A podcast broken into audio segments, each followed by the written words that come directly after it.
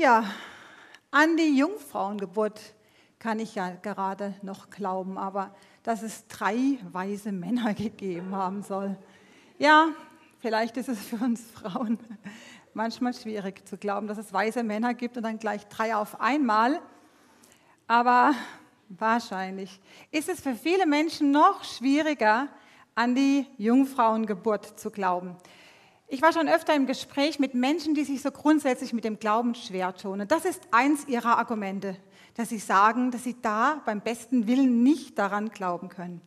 Für viele ist es sogar einfacher, an die Auferstehung von den Toten, Auferstehung Jesu von den Toten zu glauben. Und doch geht kein Weg an der Jungfrauengeburt vorbei. Zwei Evangelisten berichten darüber in der Bibel. Lukas, der Text von Lukas. Ähm, ein Engel kündigt hier die Schwangerschaft von Maria an. Siehst du, du wirst schwanger werden und einen Sohn gebären, dem sollst du den Namen Jesus geben. Wie soll das gehen, da ich noch von keinem Manne weiß, fragt Maria. Und der Engel antwortet ihr, der Heilige Geist wird über dich kommen und die Kraft des Höchsten wird dich überschatten. Darum wird auch das Heilige, das geboren wird, Gottes Sohn genannt werden. Und Matthäus berichtet darüber, dass ein Engel im Traum zu Josef spricht. Du Sohn Davids, fürchte dich nicht, Maria, deine Frau, zu dir zu nehmen, denn was sie empfangen hat, das ist von dem Heiligen Geist. Und sie wird einen Sohn gebären, dem sollst du den Namen Jesus geben, denn er wird sein Volk retten von ihren Sünden. Lukas berichtet aus der Sicht Marias und Matthäus berichtet aus der Sicht Josefs. Und äh, bei beiden geht kein Weg daran vorbei. Maria ist noch Jungfrau bei der Geburt ihres Sohnes, denn der Heilige Geist Gott selbst hat die Schwangerschaft bewirkt. Das Kind Jesus, das geboren wird, es ist Mensch und Gott. 100% Mensch und 100% Gott. Ein passendes Bild, wie ich finde. Wenn wir so ein Kleidungsstück zu Hause aus dem Schrank nehmen würden, würden wir sagen, das geht gar nicht. Es kann nicht 100% Baumwolle und 100% Synthetik sein. Es entzieht sich jeglicher menschlicher Logik. Jesus war übernatürlich. Seine Empfängnis und seine Geburt waren übernatürlich. Es entzieht sich unserer menschlichen Logik. Als ich zu Hause meinen Sohn nach seiner Meinung zur Jungfrauengeburt fragte, da meinte er, es war nicht das erste und wird nicht das letzte Wunder sein. Ziemlich gut auf den Punkt gebracht, finde ich. Ja, nun hab, haben einige von euch in den Hauskreisen sich vergangene Woche die Frage nach der DNA gestellt. Nimmt man den Bibeltext, den wir miteinander angeschaut haben, ernst, lässt sich die Frage nach der DNA von Josef ganz eindeutig mit Nein beantworten. Denn er war ja in keiner Weise an dieser Schwangerschaft beteiligt. Bleibt die Frage, ob wir uns auch Maria wie so eine Leihmutter vorstellen müssen oder ob Jesus vielleicht Erbgut seiner Mutter hat. Es gibt zwei Gedanken dazu, die auch diese Frage mit Nein beantworten müssen. Wir lesen in der Bibel, Jesus war schon da, bevor die Welt erschaffen wurde. So ist er zwar in Marias Bauch, in ihrem Leib herangewachsen körperlich, aber er ist irgendwie, kann er da ja nicht entstanden sein. Und der zweite Gedanke, den finde ich noch wichtiger, wenn DNA eines Menschen im Spiel gewesen wäre, dann würde das ja heißen, dass hier aus Mensch Gott wurde. Viel zu viele Menschen wollen Götter sein, ist die Meinung einer Gruppe. Daniela nickt, sie kennt das Lied. Vielleicht kennt einer von euch auch diese, ich finde, sehr gute A cappella-Gruppe, die Beinahe Sechs. Ähm, Sie haben dieses Lied auf den Markt gebracht. Leider können wir es nicht miteinander anhören jetzt aufgrund der Zeit und wir haben ja heute auch noch bessere Musik hier. Ja, aber das Lied heißt Einziger Gott. Ihr könnt es auf YouTube anhören. Deswegen habe ich das hier rauskopiert, dass ihr es euch vielleicht aufschreiben oder merken könnt. Äh, denn ich finde, dass das wahr ist. Viel zu viele Menschen wollten Götter sein, aber nur ein einziger Gott, nur ein einziger Gott wollte Mensch sein. Gott wurde mit der Geburt Jesu Mensch. Und da war kein Mensch mit seiner DNA beteiligt. Thilo hat in seinem Impulsheft äh, diesen wichtigen Gedanken herausgestellt. Warum wurde Gott Mensch? ja, in Vorbereitung seiner Erlösungstat, die wir an Ostern feiern. Der Mensch war nicht der Hauptproduzent des Weltenretters, schreibt er. Das heißt, ich kann als Mensch weder meinen Retter noch meine Rettung produzieren oder erarbeiten. Weder durch den Gottesdienstbesuch heute Morgen, noch durch irgendeinen Dienst in der Gemeinde oder einem sozialen Engagement. Ich muss mir meine Rettung, das finde ich sehr schön formuliert in diesem Heft, ich muss mir meine Rettung ins Leben von Gott hineinlegen lassen. Ich denke, dass dieser Gedanke durch die Jungfrauengeburt klar wird. Jesus hat bereits vor seiner Geburt diesen Göttlichkeitsanspruch. Gott wurde Mensch. Da war zwar keine menschliche DNA beteiligt, aber der Mensch war daran beteiligt. Er war daran beteiligt, indem Gott zwei Menschen ausgewählt hat zur Geburt und zur Erziehung seines Sohnes. Und der Mensch war daran beteiligt, indem sie ihr Ja dazu gegeben haben, sich zur Verfügung stellten, ein großes Risiko eingingen.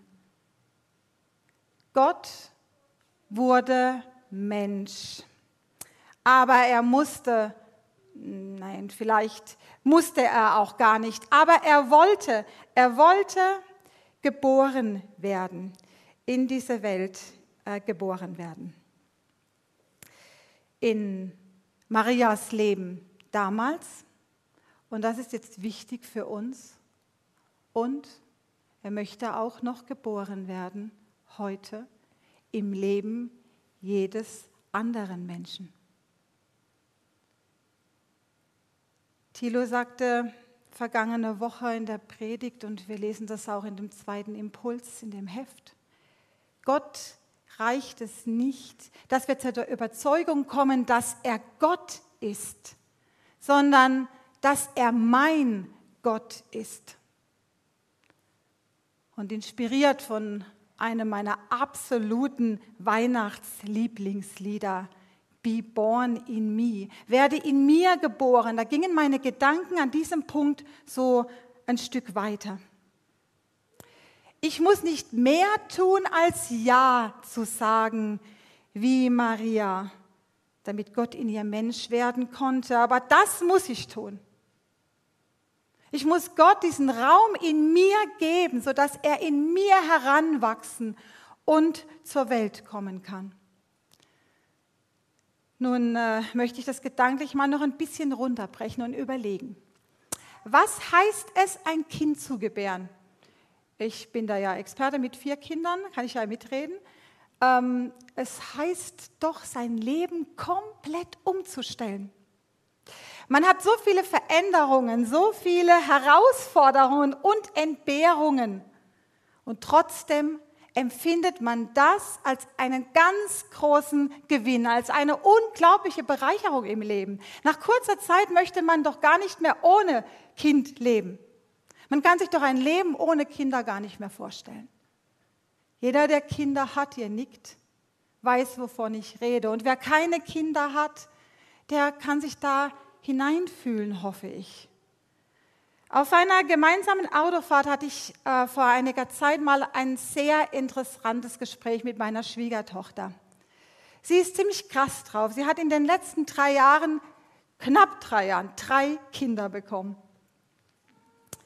Ja, sie ist nicht religiös, aber was sie so als Mutter erlebt, beschreibt sie als eine spirituelle Erfahrung. Und sie hat mir erlaubt, es mit euch zu teilen heute. Ich habe es aus dem Englischen übersetzt.